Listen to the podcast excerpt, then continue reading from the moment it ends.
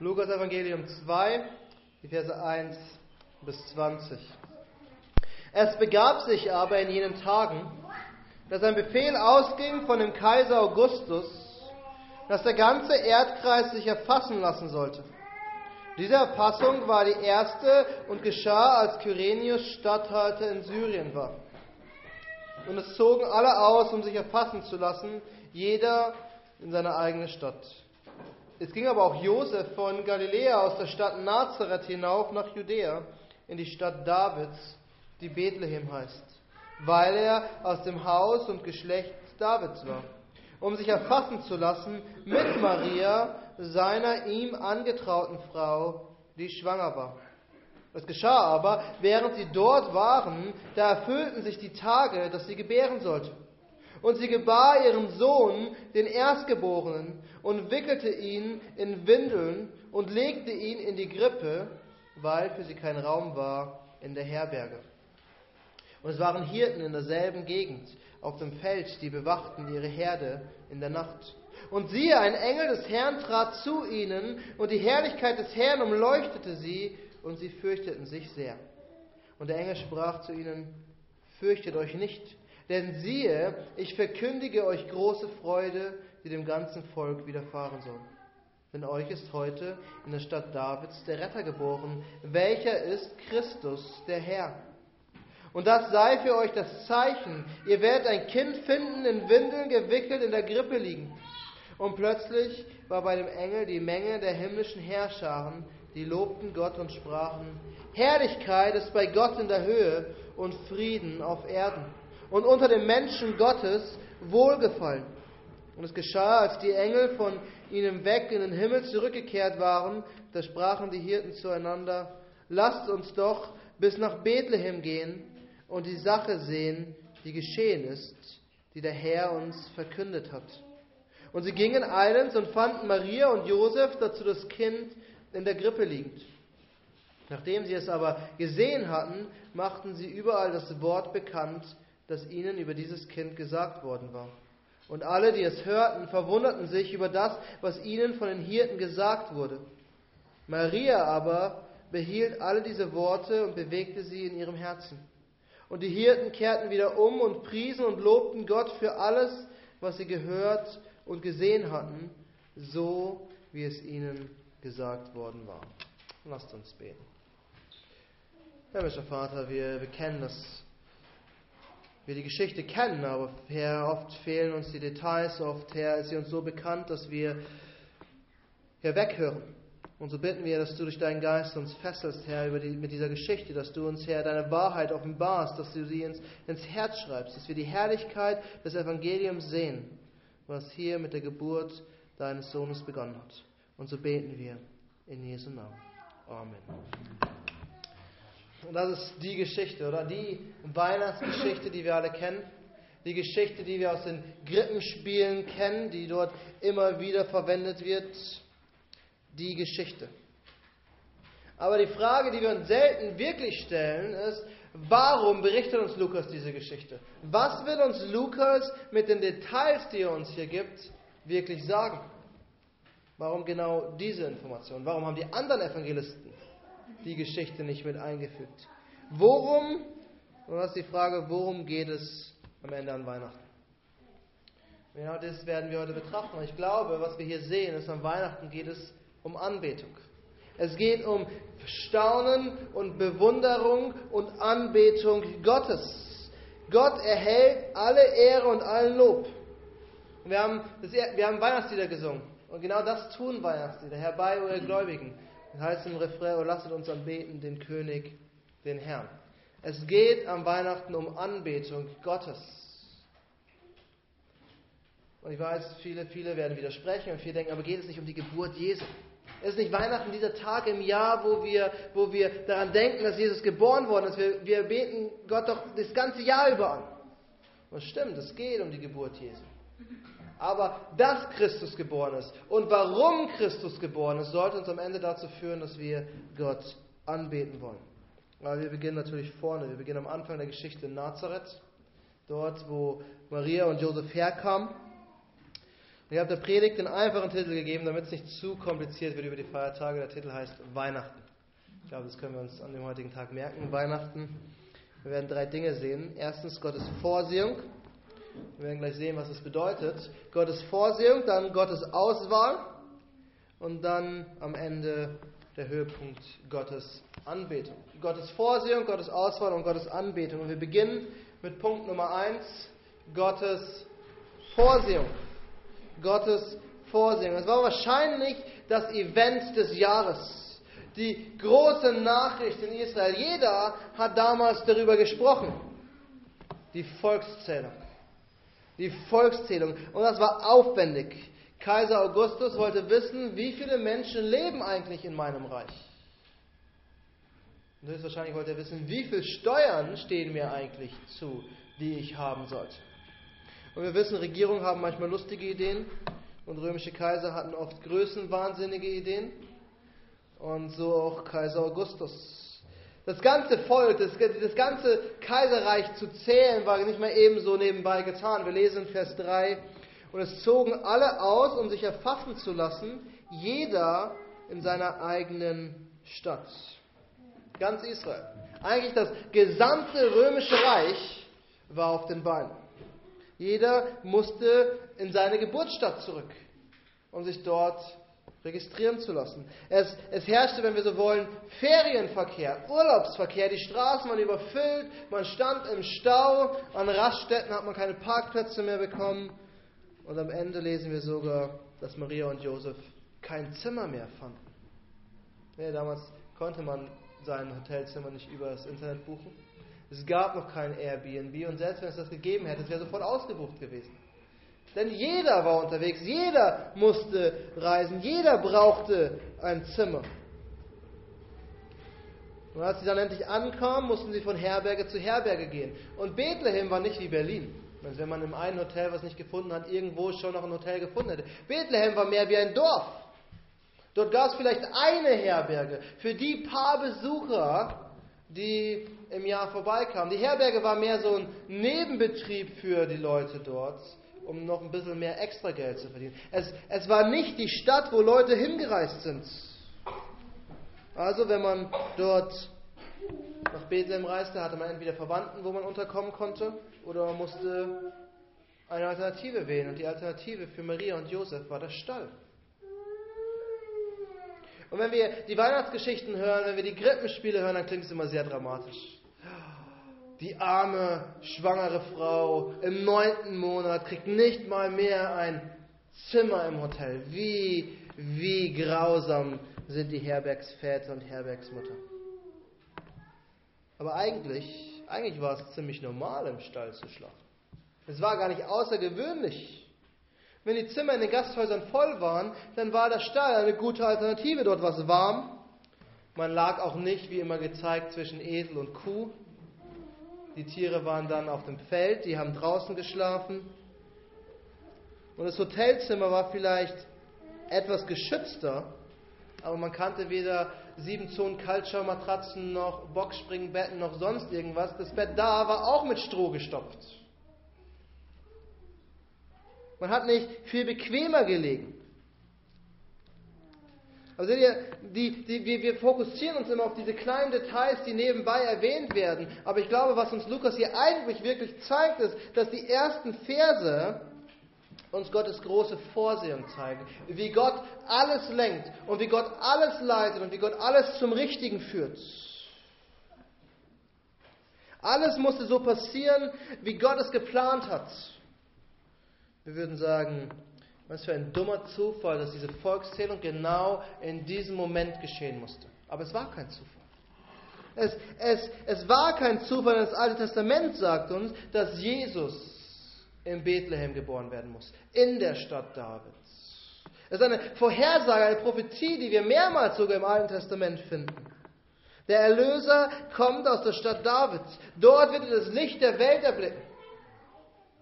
Und jeder, der Frauen im neunten Monat kennt, weiß, dass Maria nicht freiwillig nach, nach Bethlehem gereist wäre. Vor allem nicht ohne Flugzeug oder ohne Zug oder ohne Auto, zu Fuß, vielleicht auf dem Rücken eines Esels sitzend. Keine Frau wird sich diese Reise antun, vor allem nicht im neunten Monat schwanger. Aber Gott hatte alles so geplant, dass sie musste. Sie hatte keine Wahl. Josef und Maria mussten nach Bethlehem reisen. Und sie mussten dort sein für die Volkszählung. Aber noch viel wichtiger, sie mussten dort sein, damit der Messias, der Erlöser, Jesus Christus in Bethlehem geboren wird. Gott hat alles perfekt geplant. Alles. Sogar, dass sie am Ende im Stall wohnten. Und dass Christus in, in Windeln gewickelt wurde und in die Grippe gelegt worden ist. Das war Gottes Plan. Gott hätte es so lenken können, dass in der Herberge noch Platz gewesen wäre. Er, er hätte es sogar so lenken können, dass, dass sie das beste Zimmer bekommen hätten, die Präsidentensuite. Aber Gott hat ihnen es nicht getan. Und wir lesen es im Neuen Testament später, dass Jesus sich erniedrigt hat. Und dass er Knechtsgestalt angenommen hat. Jesus hat sich nicht nur einfach erniedrigt, er hat, er hat selbst freiwillig die niedrigste Stellung angenommen. Und von Anfang an, von seinem Eintritt in diese Welt, wird es deutlich. Und diese Geschichte zeigt uns, wie sehr sich Gott erniedrigt hat, um uns Menschen am Ende zu erlösen. Um unser Messias zu werden. Und was wir in diesen ersten Versen sehen, ist Gottes Vorsehung. Gott plant alles so, dass es am Ende perfekt ist. Dass es so ist, wie es sein soll. Gott hat versprochen, dass der Messias dort geboren wird und er kommt in Bethlehem zur Welt. Und unabhängig von der Weihnachtsgeschichte, die wir lesen, sollte uns diese Wahrheit trösten. Gott plant alles so, dass es am Ende gut ist, dass es perfekt ist.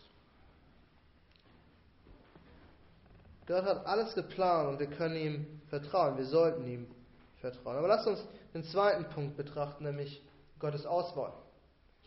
Also die ersten sieben Verse zeigen uns, wie sehr Gott alles plant und wie sehr seine Vorsehung alles zur Perfektion führt. Und dann in Vers 8 heißt es, und es waren Hirten in derselben Gegend auf dem Feld, die bewachten ihre Herde in der Nacht. Und wir lesen diesen Satz so oft und wir nehmen ihn einfach so hin, weil das ist einfach der nächste Teil in der Weihnachtsgeschichte. Das ist der nächste Abschnitt. Aber habt ihr schon einmal gefragt, warum die Hirten auf dem Feld waren? Ich meine, in Israel ist es nachts kalt. Es ist nicht so, dass, dass es so ein angenehmes, mildes Sommernachtswetter ist wie bei uns, dass man durchaus mal eine Nacht draußen am Lagerfeuer sitzen kann. Es war eiskalt. Und natürlich mussten die Hirten auf die Schafe aufpassen, aber man hatte damals schon Ställe gekannt. Oder, oder Hürden, wo man die Schafe hätte reintreiben können. Und selbst wenn die Schafe heutzutage noch draußen schlafen, gibt es immer noch Hirtenhunde, die die Schafe nachts bewachen und aufpassen. Aber gerade in der Weihnachtsgeschichte lesen wir, dass die Hirten auf dem Feld waren. Wisst ihr warum? Wir können es nicht zu 100% sagen, aber es ist eine sehr hohe Wahrscheinlichkeit, dass die Hirten dort gelebt haben auf dem Feld. Das war ihr Zuhause. Hirten waren nicht beliebt. Hirten waren am Rande der Gesellschaft. Wir lesen in Evangelien, wie, wie auf, die, auf, die, auf die Zöllner niedrig hinabgeschaut wird, weil sie mit den Römischen, Römern kooperiert haben. Aber Hirten waren nicht beliebter. Sie, sie waren überhaupt nicht akzeptiert. Man hat sie gebraucht, aber man hat sie nicht gemocht. Hirten hatten höchstens wahrscheinlich nicht mehr ihre eigene Herde, sondern haben auf die Schafe von irgendeinem Großgrundbesitzer oder irgendeinem reichen Menschen aufgepasst, der, sie, der ihnen dafür ein bisschen Geld gegeben hat. Und Schafe hüten macht nicht immer Spaß. Schafe sind sture Tiere, die eigentlich so gut wie nie hören, die eigentlich ungerne in die Richtung gehen, in die sie gehen sollten. Das ist eine dreckige Arbeit, wenn man die Schafe scheren muss, wenn man deren Hufe sauber machen muss, wenn man deren Krallen zurückschneiden muss, wenn man, wenn man sie reinigen muss, wenn man sie aus Dornenbüsche ziehen muss. Und deshalb waren Hirten nicht unbedingt angesehen. Es waren oft Männer, die einfach nur überleben wollten und ein bisschen Geld verdient haben. Aber jetzt lesen wir von diesen Männern am Rande der Gesellschaft und sie sitzen ums Feuer und sie erwarten eigentlich nicht seine Nacht wie jeder andere. Sie hoffen, dass bald morgen wird. Doch in einem kleinen Moment, in einem kleinen Moment ändert sich alles. Und siehe, und siehe, ein Engel des Herrn trat zu ihnen, und die Herrlichkeit des Herrn umleuchtete sie, und sie fürchteten sich sehr. Plötzlich, ohne Vorwarnung, ist dieser Engel bei ihnen. Und die Herrlichkeit des Herrn ist um sie herum. Und diese Wahrheit, die, diese Realität ist so furchteinflößend. Jedes Mal, wenn wir in der Bibel von einem Engel lesen, sehen wir, wie die Menschen Angst bekommen. Jedes Mal, wenn wir von der Herrlichkeit des Herrn lesen, sehen wir, wie die Menschen Angst haben, dass sie sterben müssen. Und wenn du gerade im Halbschlaf ums Feuer sitzt, versuchst dich irgendwie wach zu halten, dann muss es noch umso erschreckender sein, wenn plötzlich dieser Engel vor dir steht. Ein gigantisches Licht, ein unbeschreibliches Strahl, ein, himmlischer, ein himmlisches Wesen. Und vertraut mir, wir alle, wir alle hätten Angst gehabt, wenn wir dort gewesen wären. Aber dann sagt der Engel, fürchtet euch nicht, denn siehe, ich verkündige euch große Freude, die dem ganzen Volk widerfahren soll. Denn euch ist heute in der Stadt Davids der Retter geboren, welcher ist Christus, der Herr. Und das sei für euch das Zeichen. Ihr werdet ein Kind finden, in Windeln gewickelt, in der Grippe liegen. Seht ihr, was das Faszinierende an dieser Geschichte ist? Der Engel, Gottes Bote, kommt zu den Leuten, die am Rande der Gesellschaft stehen. Zu den Leuten, die eigentlich nichts wert sind. Er kommt zu den Menschen, mit denen man eigentlich nichts zu tun haben wollte. Und er verkündet ihnen die gute Botschaft. Und ist das nicht faszinierend? Ist das nicht etwas, worüber wir eigentlich nie nachdenken, wenn wir die Weihnachtsgeschichte lesen? Jesus ist nicht in die Welt gekommen, um die Reichen zu bestätigen. Er ist, er ist nicht in die Welt gekommen, um eines der beliebten Kids zu sein. Jesus ist nicht gekommen, um den guten und tollen Menschen zu helfen, noch besser und noch toller zu werden. Jesus ist nicht gekommen, damit du erfolgreich und reich wirst. Jesus ist zu den Armen gekommen.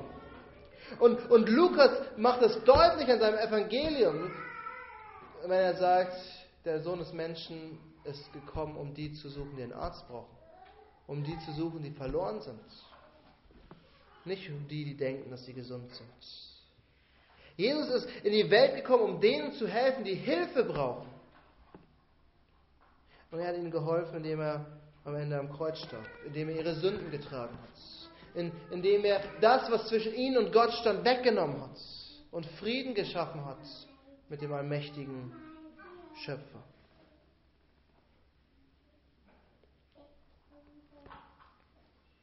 Jesus hat gesagt, er ist der Arzt für die Kranken. Wenn du hier heute sitzt und weißt, dass du schuldig bist, wenn du heute weißt, dass der Sünde zwischen dir und Gott steht, darfst du wissen, Christus ist für dich gekommen. Für dich persönlich. Und für deine Schuld am Kreuz zu bußen. Und wenn du weißt, dass du immer wieder das Falsche tust, was du nicht tun solltest, dann ist Christus für dich gekommen. Und wenn wir darauf vertrauen, dass das, was er am Kreuz getan hat, für uns gilt, dann sind unsere Sünden vergeben. Und dann haben wir Frieden mit Gott und Erlösung von allem Bösen. Wir sehen in der Auswahl, die Gott trifft, in der Nacht, in der Christus geboren worden ist, wie sehr sich Jesus um die bemüht und um die sorgt, die wissen, dass sie alleine hilflos sind und keine Chance haben. Und Gott wollte, dass die Hirten, die Männer am Rande der Gesellschaft als erstes hören, dass der Erlöser geboren ist. Und dann sehen wir noch etwas Unerwartetes. Wir haben Gottes Vorsehung gesehen, wir haben Gottes Auswahl gesehen und zuletzt sehen wir Gottes Anbetung. Gottes Anbetung. Und damit endet der Abschnitt. Mit der Anbetung Gottes, mit dem Lobpreis Gottes. Es zieht sich durch den gesamten Text, aber am Ende kommt es zum Höhepunkt. Seht ihr, es beginnt mit der Schar der himmlischen Herrscher. Und wieder, wenn wir die Krippenspiele anschauen, die Weihnachtsgeschichte hören, dann, dann ist es immer eine, eine, niedliche, eine niedliche Gruppe von, von Engelchen. Und, und da sitzen die süßen kleinen Engel in weißen Gewändern und die singen manchmal mehr schlecht als recht ihr Liedchen. Aber das war nicht der Fall. Das war, das war nicht das, was damals an Weihnachten geschehen ist. Es heißt, dass die Menge der himmlischen Heerscharen erschien. Das waren nicht irgendwelche kleinen süßen Engelchen mit Flügeln, es waren Soldaten. Der Begriff hier beschreibt Krieger. Das waren die himmlischen Herrscharen, die im Alten Testament fürs Volk Gottes gekämpft haben. Das sind die himmlischen Herrscharen, die Elia, Elisa gesehen durfte, als Gott ihm die Augen geöffnet hat. Es ist eine mächtige, mächtige Armee gewesen. Das heißt nicht, dass sie dort voll bewaffnet mit Schild und Schwert standen, aber wenn wir schon ein Bild benutzen wollen, was wir verstehen, dann waren es gestandene, durchtrainierte Männer. Elitesoldaten.